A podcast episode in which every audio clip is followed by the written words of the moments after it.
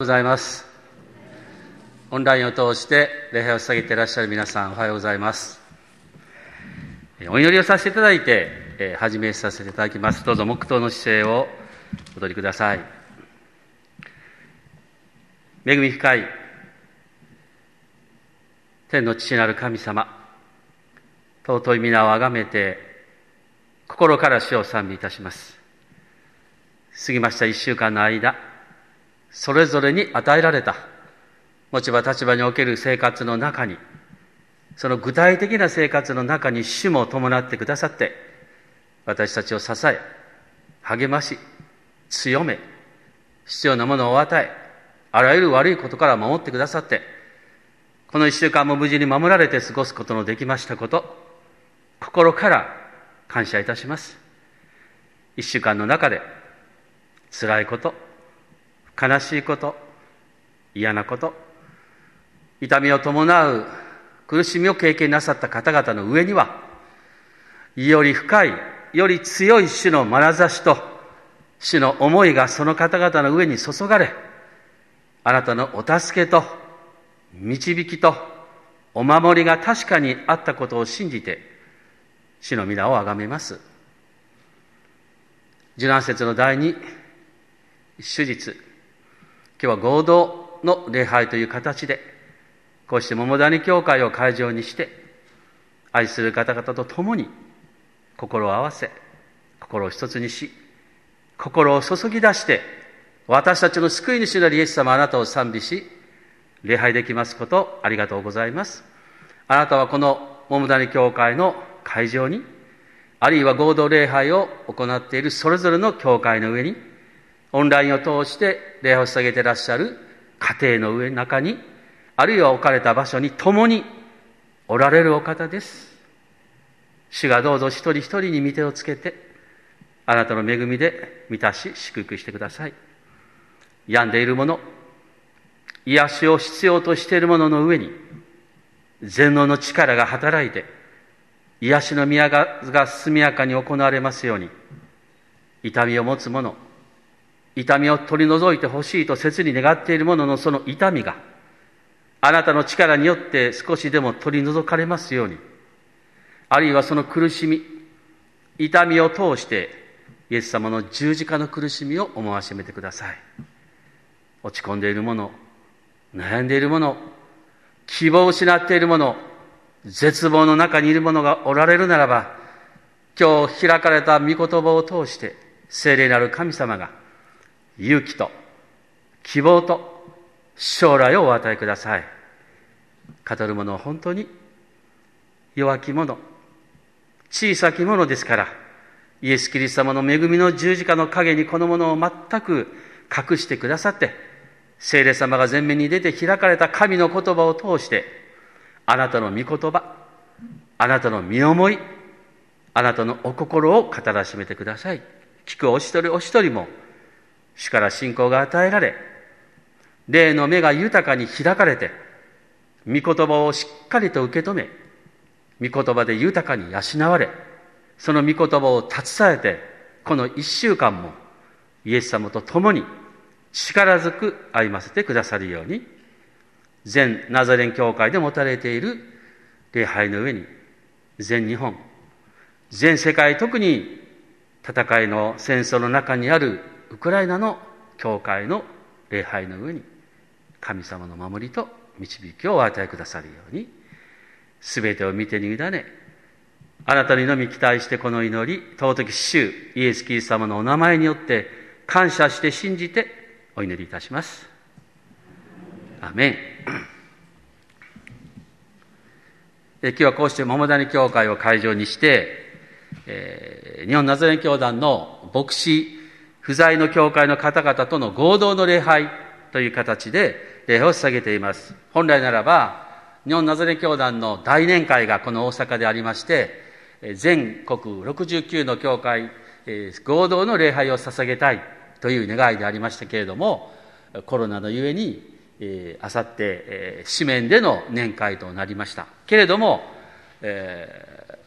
牧師の不在している教会をなんとか一緒にできないかという思いがあってですね、このように実現できたことを本当に感謝しています。えー、牧師不在の教会、平戸教会、鳥栖教会、八幡教会、今治教会、木月教会、久村教会、久座大教会、本当に、えー、この牧師不在の教会は毎週の礼拝を定期的にあるいは不定期に牧師先生を迎えての礼拝あるいは信徒の方々のメッセージを通しての礼拝ライブ礼拝あるいは音声のメッセージを通しての礼拝と様々な形で毎週の礼拝を守り続けておられます。そのことを本当に心から感謝いたします。毎週の礼拝を守ることのために、そこには苦労や痛みや戦いがあることだと思います。神様の特別なお守りと助けがさらにあるようにお祈りいたします。まあ、今日はこのようにして問題教会を会場として合同礼拝が捧げられています。えー、木坂先生をはじめ、役員の方々、あるいは信徒の皆様に心から感謝いたします。この礼拝が街道に集められた方々、オンラインを通して礼を捧げていらっしゃる一人一人の上に、神様の祝福と恵みがあることをお祈りいたします。え私の牧会しています、淡田教会も、今日はあのオンラインで今礼拝を捧げていると思います。えー、淡田教会で話すんじゃなくて、なんでわざわざ桃谷で中継を通してみたいな感じなんですけど、そういう時代になったなっていう、そういうこともできるんだよっていう、いつも私が講談立って話よりも、おそらく青葉台の人はちょっと緊張して、えー、よそ行きでっていうんでしょうか、そういう思いでもしかしたら礼拝を下げておられるのかもしれません。えー、私たちはコロナ禍の中にあって、もう3年目を迎えて、本当に疲れています。またロシアのウクライナへの軍事侵攻という考えられない状況の中に心を痛め、ただ、ただ神様に祈りを捧げています。神様の助けは必ずあると私たちは信じています。けれども、その助けが私たちの思い、願いと描いているものと違うっていうことはたくさんあります。なぜ苦しみが続けられるのですか？なぜすぐに助けてくださらないのですか？コロナや戦争以外にも私たちのそれぞれに置かれた環境の中で神の助けが導きが必要だけれどもすぐに助けられない守っていただけないという状況はあります。苦しみや悲しみ、そういうものが確かにありますけれども、でも、それだけでは終わらないというのが私たちの信じる神様です。えー、今日はですね、今読んでいただいたマタイによる福音書の14章の22節から33節を通して、神を信じて沈む信仰、ちょっとこれマイナスイメージの説教題ですよね。木坂先生だったら絶対こんなメッセージ題しないと思います。昨日、あの、夕拝に出たんですけれども、木坂先生はこの箇所から、この説教題で話をしたんですけど、なんか申し訳なかったですね。神様を信じれば、沈まない信仰っていうふうなことがいいんだと思うんですけど、でも今日の箇所見たら、イエス様見ても信じても沈んでるんですよね。でもそこに神の恵みがあるっていうことをお話しできたらいいかなというふうに思っています。今日私はホテルからこの、えー、桃内教会まで来るんです。ちょっと私関西におりましたが慣れてるんですけど、ちょっと遠回りしてですね、今日また暑いですね。もう暑くて疲れてヘトヘトになって、えー、教会に来たんですね。今日メッセージもあるしね、合同礼拝、なん、なんかなっていう。でも教会学校で御言葉がありました暗所聖句すべて疲れた者重荷を負う者は私のもとに来なさいあなた方を休ませてあげよう。あ私のための暗唱聖句だ。この子供たちと一緒に賛美をしている中で神様に勇気と希望を与えられました。この礼拝の前にこの一週間の中に、なんか嫌なことや辛いことがあって、なんかなって思って礼拝に出席したり、合同礼拝の中にあるかもしれません。けれども、神様は必ず、御言葉を通して、また、街道に続くことを通して、あるいはライブ礼拝を通して、きっとあなたにしか語られ語られるものがあるっていうことをですね、私自身が今日教えられたように、えー、思います。えー、木坂先生は時々、その外部の、ね、先生が来られたり、また信徒の方がされたりするあるんでしょうか、同じ箇所からメッセージされるんですよね。ぜひそういう時は夕飯に来ていただいてですね、昨日のメッセージと今日のメッセージがどう違うかっていう、私ももうこのメッセージから昨日メッセージ聞いて、ああ、木坂先生した方がいいんじゃない？って 思うぐらいの素晴らしいメッセージをいただきました。また、教会学校もぜひですね、教会学校っていうのは子供たちのの礼拝ではありません。教会全体の礼拝なんです。ですから、時にはですね、えー、教会学校にちょっと時間早いんですけど、足を運んで、子供たち一緒に賛美するときに力が与えられる。そして子供たちのメッセージ、今日のメッセージも素晴らしいメッセージで、本当に福音がちゃんと語られている。あ、そこに多くの恵みをいただくことができました。聖書を見ていきたいと思います。22節には、それからすぐという言葉があります。この前にはイエス様が5000人を5つのパンと2匹の魚を持って養われた。その後すぐです。男性だけで5000人ですから、女性や子供を入れると1万や1万5000人いた。その人たちに弟子たちはパンとその魚を配り続けたんですね。1万人、1万5千人、2万人の人に配り続けたということは、もう肉体的に疲れ果てたっていう、そういう状況です。大変な仕事でした。その弟子たちをイエス様は、聖書は、強いて船に乗せ、向こう岸へ先に行かせ、と記されています。この湖は、ガリラヤ湖で縦が約20キロ、幅は約10キロぐらいあってですね、スムーズに行けば20分ぐらいで岸に行くそうです。イエス様は弟子たちと一緒には乗られませんでした。弟子たちだけで行かせた。23節にあるように、群衆を解散させてから祈るため一人山にお登りになった。夕方になってもただ一人そこにおられた。イエス様というお方は、大きな働きや奇跡の後には、必ず祈るために一人になられた。それが聖書に書いてあります。えー、奇跡的な出来事、あるいは成功というものは、私たち人間にとってはとっても嬉しいことです。喜ぶべきことです。しかし、成功、あるいは奇跡的な出来事の後につまずいたり、倒れたり、ということは多々ある。イエス様ご自身は一人静まり、その奇跡をご自分の力ではなくて、父なる神様のものであるということを、父なる神様との交わりの中で祈りを通して確認されたと思います。私たちも成功した。大きな出来事があった。大きな集会をして祝福されたと喜ぶのはいいんだけど、その後に本当に神様と祈りの時を持つということは大切なことだということを聖書は教えていると思います。24節を見ていただくと、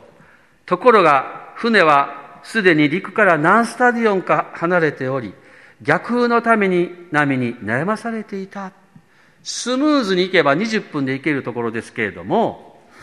何スタディオンほど行っていた？ギリシャ語訳には、たくさんのスタディオンというふうに記されています。1スタディオンは約192メートル、まあ200メートル。10スタジオンとすると2キロ。出だしは良かったのですが、逆風のために全く前には進まなかった。もしかしたら後退していたかもしれない。で、25節には、夜が明ける頃、弟子たちは夕方から夜明けまで逆風と格闘していたということになります。まあ、それがいろんな先生がいろんな説教で書いていますけれども、6時間から9時間ぐらいじゃないかっていうふうに記されていました。弟子たちはパンの奇跡で本当に疲れていた。それにプラスしてこの逆風で肉体的にも精神的にも疲れでいっぱいであった。このような状況の中で、きっと弟子たちは心の中でね、どうしてイエス様は私たちと一緒に船に乗ってくださらなかったんだろうかあるいはどうしてすぐに助けてくださらないんだろうかと不安を持ったりイエス様に対するつぶやきというような思いを持っておられたように思うんですね。自分たちの方から行こうとしたわけではない。強いて無理やりイエス様が行かせたんだ。この苦しみはイエス様のせいだっていうように考えたかもしれません。イエス様が無理やり強いて乗らせた。イエス様はこの弟子たちに、もう強いて、もうこの御言葉が強いてって無理やりって書いてあるんですね。そして逆風に悩まされるような体験を弟子たちにさせたというふうに思うんです。この弟子たちの苦しみというのは、ただ苦しいとか、しんどいとか、辛いとか、嫌だということだけを、そのことのみを経験するのではなくて、イエス・キリストというお方が、どういうお方なのかということを彼らが知るということだと思うんですね。ヤコブ書の一章の二節には、いろいろな試練に出会うときは、この上ない喜びと思いなさいという御言葉があります。小約聖書という聖書には、どんな試練に巻き込まれる時も、いつもそれを全く喜ばしいことと考えなさい。どんな苦しい、辛いことに巻き込まれようとも、そのことを喜べと聖書は記しています。信仰生活における試練というものは、私たちにとって決して悪いことだけ、マイナスなことだけではないと聖書は語ります。むしろ私たちの信仰を確かなものにするために、苦しみや悲しみや試練が与えられているというふうに思います。私たちは試練に出会うと、その苦しみや悲しみ、痛みからすぐに抜け出すことができるようにって神様に一生懸命に祈るはずです。大切なことです。神様は理由もないのにね、わけもないのに、私たちに試練を与えられるということはありません。イギリスの神学者、フォーサイスという人は、こういうことを問うています。完璧な信仰者になりたい。問題のない信仰者になりたい。というように、もしあなたが自分の思っている通りの完璧な信仰者になったとしたら、あなたの人生に問題がなくなったとしたら、その時、あなたにイエス様は必要でしょうか？と私たちに問うています。苦しみがない方がいい。痛みがない方がいい。問題が何もない方がいいということは、イエス様を必要としないということ。イエス様を必要としない人生でいいのですか？と私たちに問うています。私たちの信仰生活にとって大切なことは、苦しみや悲しみや試練がなくなってしまうこと。イエス様の助けが全くなくなってしまうとことというのではなくて、私たちの信仰生活には、いつも、いつもイエス様の助けが必要だということを知ることではないでしょうか。私たちが今現に、今それぞれが経験している試練を通して、ああ、イエス様は共におられるんだって、この試練や苦しみの中にも主は共におられるんだということ、そして必ずイエス様の助けがあるということを私たちが経験することです。25節には、夜が明ける頃イエスは湖の上を歩いて弟子たちのところに行かれたと記されています。弟子たちは船にイエス様が乗っていないことや、早く来てくれない、助けに来てくれないことをきっとつぶやいたでしょう。しかしイエス様は弟子たちのところに行かれたと書かれています。放っては置かれなかった。弟子たちが船の上で逆風で苦しんでいた時、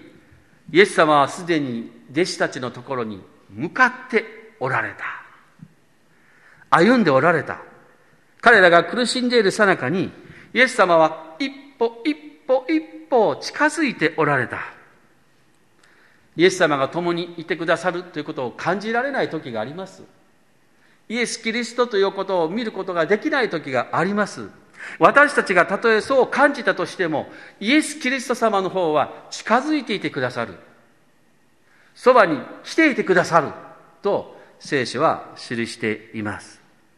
そして必ずイエス様を見るとき、見えるとき、そしてイエス・キリストを感じるときがあるということです。イエス様は水の上を歩いてイエス様は弟子たちに近づいてくださったんですけれども、じゃあ弟子たちはというとどうなったかというと26節に、弟子たちはイエスが湖の上を歩いておられるのを見て、幽霊だと言って怯え、恐怖のあまり叫び声を上げた。弟子たちのために、弟子たちの苦しみを見て、近づいてきてくださったイエス様を見て、弟子たちの方は幽霊だと言って叫び声を上げた。それは肉体を持っている人間が嵐の水の上を歩くなんていうことはありえないということです。ですからもし何か湖の上を歩いているものが見えたらそれは人間ではないと判断した。だから幽霊だときっと彼らは叫んだんでしょう。27節イエスはすぐ彼らに話しかけられた。安心しなさい、私だ。恐れることはない。イエスはすぐって書いてあるんです。お化けだすぐ安心しなさいなんです。イエス様を幽霊だと思い込んで、恐れ叫んでいる弟子たちに、すぐに声をかけてくださった。すぐなんです。長時間船の上で逆空と格闘している彼らのところに来て、彼らが叫んで、恐れている彼らにすぐに声をかけられた。安心しなさい。私だ。恐れることはない。モーセがエジプトから逃げて40年間ミディアンの地で生活しました。そして燃えてしまわない芝を見に行った時に神様がモーセに声をかけられました。私はあなたをエジプトに使わす。いや、そう言って私そんなできませんって。でもイスラエルの人たちは使わすってあなたが言ったってどういうふうに答えたらいいんですかってモーセが言った時神様は私はあるって言ったんですね。私はあるというものだ。これが安心しなさい、私だ、恐れることはないの、私だ。ギリシャ語では、ἐγώ、εἰμι、I am なんです。私だって。もう大丈夫だっていうことです。私だよっていう弟子たちがよく知っているイエス様、私だ。この安心しなさい、私だ、恐れることはないという御言葉は、多くのクリスチャンの人に励ましの与えた言葉と思うんですね。阿波大教会では、えー、クリスチャンホームの子供たちには、できたら小学校6年生までに洗礼を授けたいという思いが与えられて、そう導いてきました。そしてたくさんの子供たちが洗礼を受けたんですね。で、その時に受選者には、旧新約の聖書をプレゼントするんですけれども、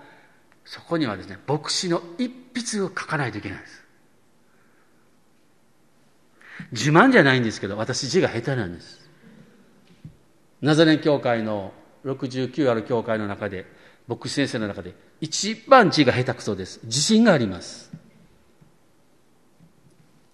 だからそれ書くの本当にいつも辛いんですけど、一番その中で御言葉をたくさん書いたのはこの御言葉なんです。安心しなさい。私だ。恐れることはない。小学生から中学生になって、高校生になって、大学生になって、社会人になって結婚して子供を持って家庭を持っていって、そういういろんな状況の中で恐れがある、不安がある、問題がある、試練がある。でも、イエス・キリストは共におられて、安心しなさい。私だ。エゴ・エイミ。I am。それをぜひ覚えてですね、欲しいという思いで、私はせっせとこの御言葉を書いた覚えがあります。私たちの信仰生活には戦いがあります。イエス様を信じたらもうスーッとエレベーターを乗ったように行きますということは書いてありません。戦いはあるんです。苦しみはあるんです。試練はあるんです。けれどもイエス様はそばにいる。そばにいるんだけども弟子たちのように幽霊だと思ってしまうこともある。わからない時がある。気がつかない時がある。恐れで満たされる時がある。お手上げ状態。進むも困難。戻るも困難。けれども、どんな時があったとしても、安心しなさい。私だ。恐れることはない。と、主は今日も私たちに語ってくださいます。大丈夫だよって、私だよって、心配しなくていいんだよって言ってくださるわけです。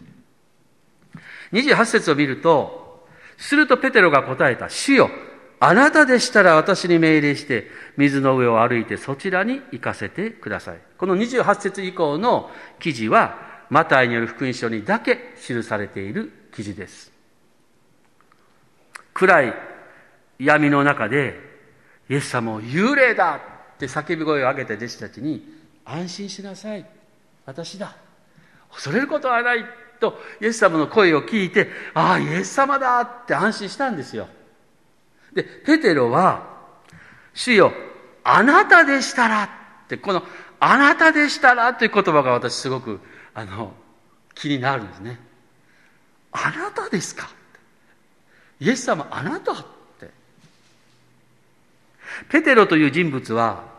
とっても人間的な人です。わかりやすい人です。ペテロはもうイエス様が大好きなんですね。でイエス様が自分たちのところに波さかまくその中を来てくださってそして幽霊だと勘違いしたんだけど安心しなさいって言ったイエス様だと分かったらもうイエス様のそばにすぐ行きたいんですペテロっていう人水の上を歩いてですねあなたのところに行かせてくださいって言ったんですね一刻も早くイエス様と分かったからそばに行きたい。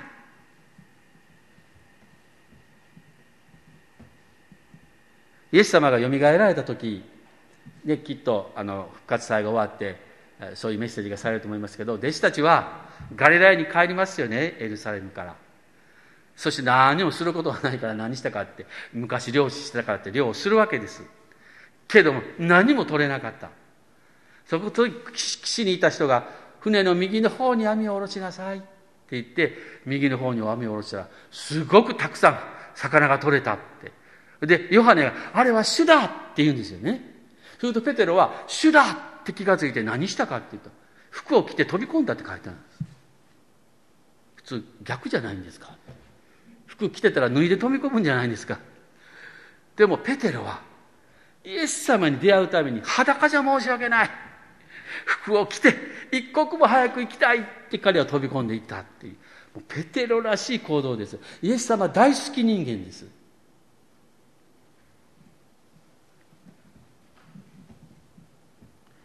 彼は私に水の上を歩く力を与えてくださいって言ったんじゃないんですあなたが命令して行かせてくださいって言ったんですね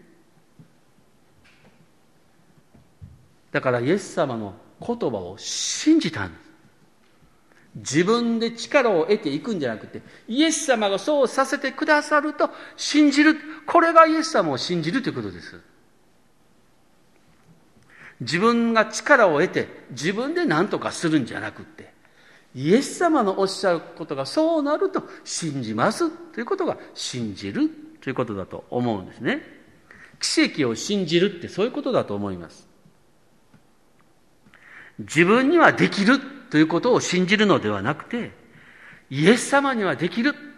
イエス様がそうさせてくださると信じるということだと思うんですね。まあ、無茶な注文、無茶な願いだと思います。けれどもイエス様は、来なさいって言ったんです。そんなこと言うなとか、何を言ってるんだじゃなくて、来なさいというペテロのその願いを受け入れてくださった。来なさいとイエス様がおっしゃったから、彼は船から降りてですね、歩いたって聖書に書いてあるんです。水の上を歩いた。まあ、ペテロがどれだけ歩いたかって聖書に書いてないんです。大体2、3歩行ったらズドン行ったんだろうっていうイメージがある。ある先生は、かなり長く歩いたって書いてるんです。かなり長く数メートル歩いただろうという推測をしていらっしゃる先生もいたんですね。聖書は水の上を歩いた。30節見ると、しかし強い風に気がついて怖くなり、沈みかけたので、死を助けてくださいと叫んだ。あなたでしたら、とイエス様を信頼して、イエス様の力を信じて、そして命令を受けて、イエス様を見つめつつ、イエス様を目指して歩いていたペテロは、まあ、強い風、ぐおーっという音でしょうか。その風によって逆まくこの波が目に入ってきた。その途端、自分が水の上を歩いていることが自然の法則に反していると理性的になりました。ありえないことを自分はしていると感じて、が、自分の力で何とかしなければと思ってしまったわけです。歩けないですよ、人間の力では。そう、自分の力で何とかしなければと思った瞬間、ずーっと沈んでしまった。あなたでしたらが、自分でになってしまったんです。あなたでしたら命令して生かしてくださいが、自分で何とかしなければならないって思った瞬間、感じた瞬間、沈みかけた。するとペテロは、主よ、助けてください。と叫んだ。私は奈良清和教会に13年間おりました。えー、その時実家が神戸にありましたので、夏休みには兵庫県のあの日本海側に海水浴に行ったんですね。子供たちが小学生と幼稚園の頃です。その時は4人いました。今5人になりましたけど 4人いました。その時子供たちがボートの浮き輪で遊んでいたんですね。で私は多分ちょっと岸にいたんでしょうけど「パパ浮き輪が!」って声聞こえたんです。その時パッと見たら浮き輪がバーッと流されてるんですね。よしここで父親の威厳を見せてあげよう。って思わなかったんですけど足ひれをつけてバーンと追いかけたんですね。でも追いかけても追いかけてもですねもう早いんですよ流れるのが。私字もあの下手くそ自慢自慢なんないんですけど泳ぎ下手なんです。すっと追いかけて追いかけて追いかけて結局もう流されてしまったんですけど岸見たらすっごい遠いところに来てるんです。私あの、あんまり泳ぎ上手じゃないので、あの、あんまりあの、岸から遠くへ行くって嫌なんですね。浮き輪をしててもね。だから、できるだけ岸の近いところにいるというタイプだったんですけど、もうそれ岸見たらもう、ええー、もう心臓バクバクですよ。ああ、その時に思いました。溺れるってこういうことだなって。もうきっとそこでパニックになってですね、もう何とかしないといけないっていう。もう私の頭にはね、奈良のキリスト教会の牧師子供の浮き輪を追いかけて溺れて死んだっていうその見出しの記事が浮かんだんですもうズブズブズブですよでもその時にああもうしゃあないなって言って上を向いてですね 神様助けてくださいもうペテロですよ。それでもう上を向いてただもうペチャペチャペチャペチャ。浮くことはできるのでね。もう後ろを向いてペチャペチャペチャペチャずっと。青い海。ね空。夏の太陽。神様あなたが創造されましたよねって言ってあの言ってなんかどれぐらい時間経ったかは知らないんですけどキャキャキャキャキャって聞こえたのでパッと見たらもう岸まで来てたは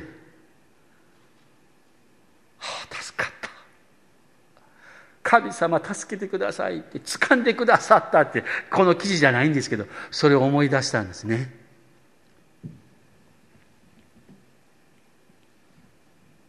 助けてください。31節見ると主イエスはすぐに手を伸ばして捕まえ信仰の薄いものをなぜ疑ったのかと言われた。信仰があれば湖の上を歩くということができるというのは本当に素晴らしいことだと思います。信仰を持ってね。しかし信仰さえない時信仰が薄いと言われる時イエス様が沈みかけたペテロを手を伸ばして支えてくださった、引き上げてくださったというのは、本当にイエス様の愛を覚えます。信仰が薄いから、お前は沈んでしまえって頭をぐわっと押さえたんじゃなくって、信仰の薄いものよ。手を伸ばして引き上げてくださった。イエス様は来なさいって言われた時からずっとペテロにペテロを見ておられた。ペテロはイエス様から目を離したかもしれないけど、来なさいと言われた時からイエス様はもうずっとペテロを見ておられて、ああ、ズブズブってすぐに手を出してくださった。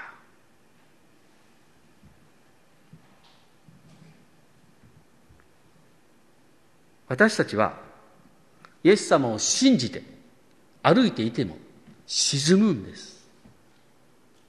イエス様を見て信じていたら沈まないって言いたいんだけれども沈むんです。ペテロがそうです。あなたですかって認めました。御言葉を信じます。行かせてください。信じました。歩いたんです。でも沈んだんです。沈んでもいいって言ったら言い過ぎかもしれない。助けてくださいと言えるっていうのがいいんです。助けてくださいと言ったら助けてくださるっていうことです。沈まないように沈まないように頑張ることも大事ですけど、沈んでしまう自分を認めて、沈んだ時に死を助けてくださいって言えるということが私たちには与えられているということです。死を助けてくださいっていうのは、自分の力で立とうとするのではなくて、自分で自分を救おうとするのではなくて、また諦めてしまうものでもなくてね、もがきながらも、沈みながらも、叫ぶことができるということです。主よ、助けてください。まあ、その信仰の姿、沈みながら叫ぶ、助けを求めることができるというのが私たち信仰者の姿のように思うんです。来なさいというイエス様の言葉に従い通してね、立派に歩き通しました。イエス様のところまでやってきました。それは素晴らしいことです。できたら本当にいいと思います。そういう強さはなくってもね、沈みながらももまぎももがきながらも叫びながらもみっともなくっても情けない姿であってもイエス様助けてくださいって言える私はあの牧師としてスマートに伝道できたらいいなって。いつも思うんです。楽して人救われたらいいなって。もうスマートな牧師でいたいなって。かっこいい牧師でいたいな思うんだけどそれは全然違いますね。体ガタガタだしね。失敗も多いですしね。恥ずかしいこともいっぱいある信仰を持って歩き切った。歩けたよ。イエス様は褒められたってそういうふうになりたいと思ってもでもそうなれない自分がいることを私は知っています。みっともなくても情けなくても沈んでもイエス様助けて。イエス様お願いって求める姿。それが私たち信仰者の真の姿だと思うんですね。沈まない信仰を目指すことも大切ですが沈まない信仰を目指すよりも助けてくださいと信じて死に叫ぶものでありたいと願います。私たちはどこかでいつかは沈んでしまうことがあります。そうであったとしてもイエス様はいつもそばにいてくださり私たちを沈み込んでいく私たちを倒れていく私たちを崩れていく私たちの手を掴んでくださってね。信仰の薄いものよ。なぜ疑ったの？大丈夫だよって。安心しなさい。私で恐れることはないと語りかけ近づき包み込んでくださる。このガリラヤ湖での試練を通して弟子たちが知らなければならなかったことは自分とイエス様との関係です自分たちはこのイエスというお方が一緒にいなければ自分たちの人生はどうにもならないんだということをこの試練を通して知る必要があったイエス様は最初から乗り込まなかったんです。違う記事ではイエス様が一緒に乗ってたけど、嵐にあって、静まれ黙れっていう、そういう記事もあります。でも弟子たちは一生懸命水が入ってきたのでっていう、そういう記事がありました。イエス様はここは最初から一緒に乗らなかったんです。あえて乗らなかったんです。強いて弟子たちだけを乗せたと聖書は記しています。ペテロはイエス様を認めました。あなたでしたか。あなたでしたら私に命じてって、本当にイエス様を見つめていました。イエス様を信じていました。でも、彼は沈んでしまいました。私たちも、イエス様を見つめ見つめながらも、信じながらも、私たちの目の前に起こる問題に心を奪われて、苦しみの中に、悲しみの中に、苦難の中に、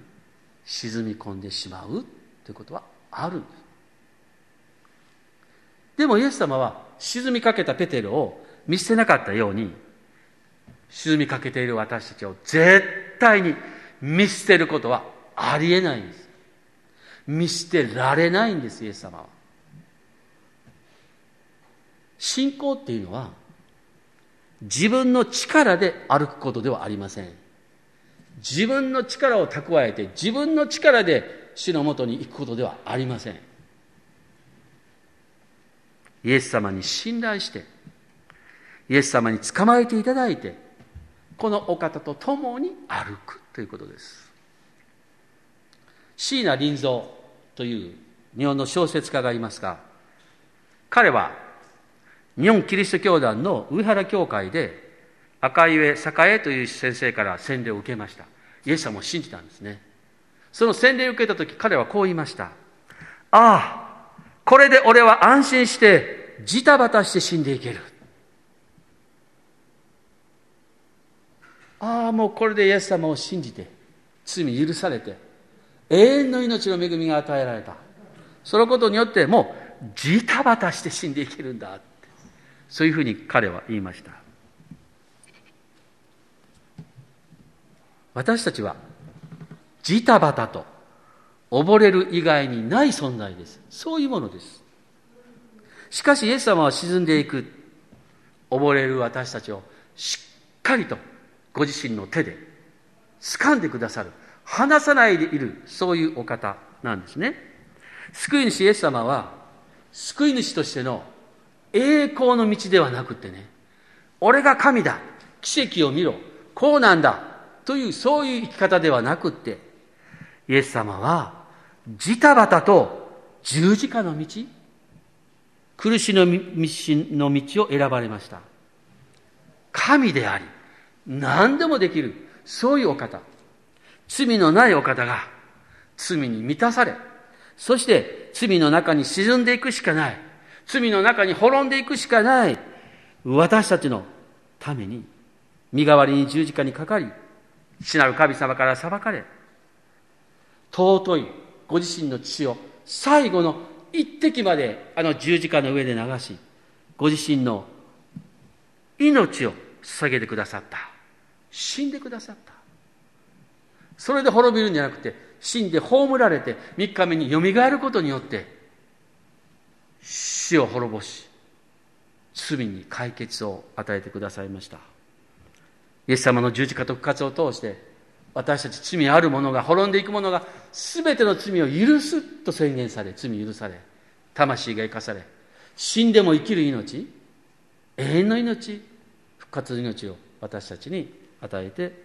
くださいました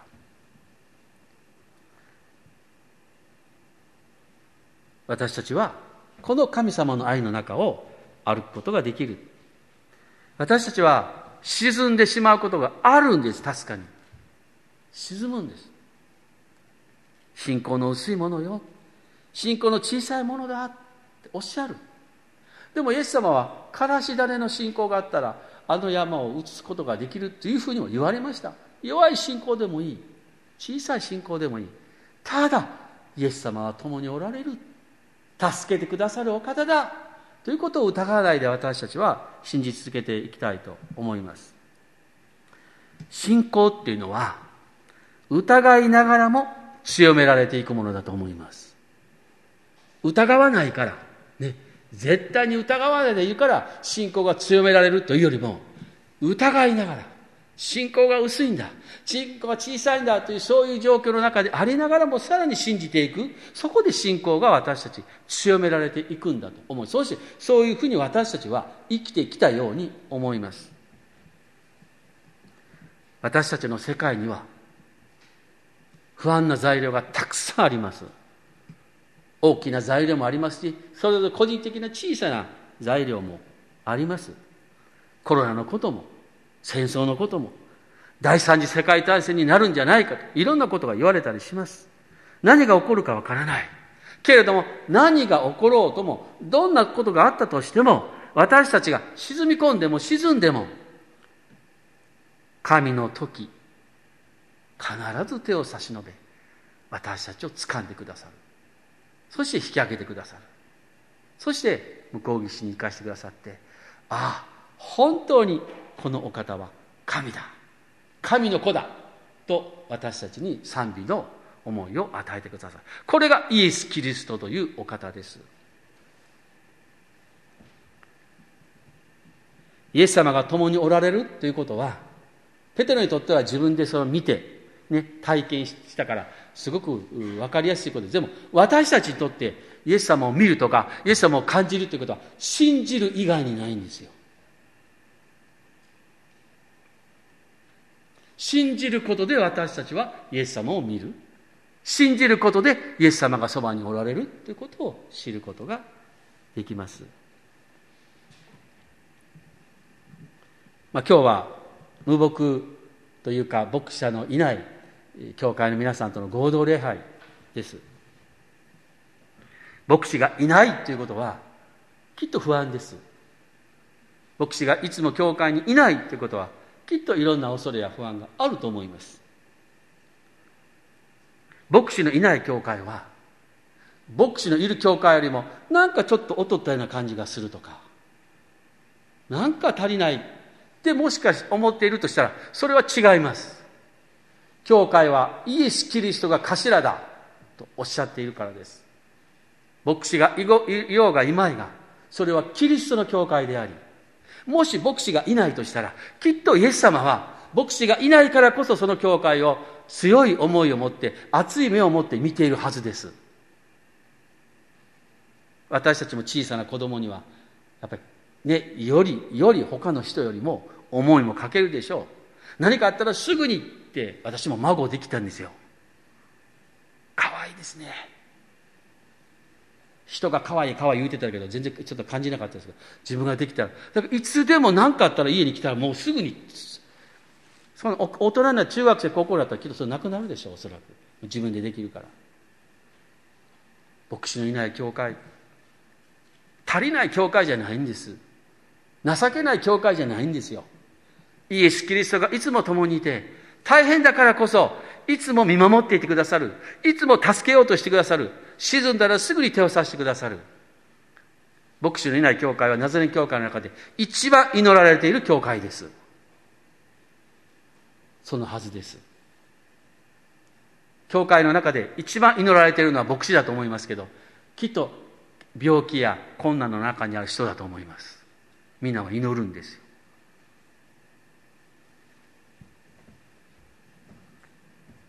私の恵みはあなたに十分である。私の弱さは、ね、私の強さは力のないところにこそ弱さの中にこそ働くってイエス様おっしゃった。弱いからこそ足りないからこそそこに働く。私の信仰生活には弱い時があります。沈む時があります。でも主は共におられ私たちを引き上げてくださる。安心しなさい。私だ。恐れることない。そう言ってくださる主と共にこの週もこのイエス様に信頼してイエス様においだねしてこの週も歩んでまいりましょう。お祈りいたします。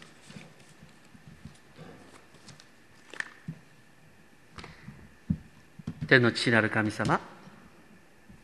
御言葉を感謝いたします。私たちは強い信仰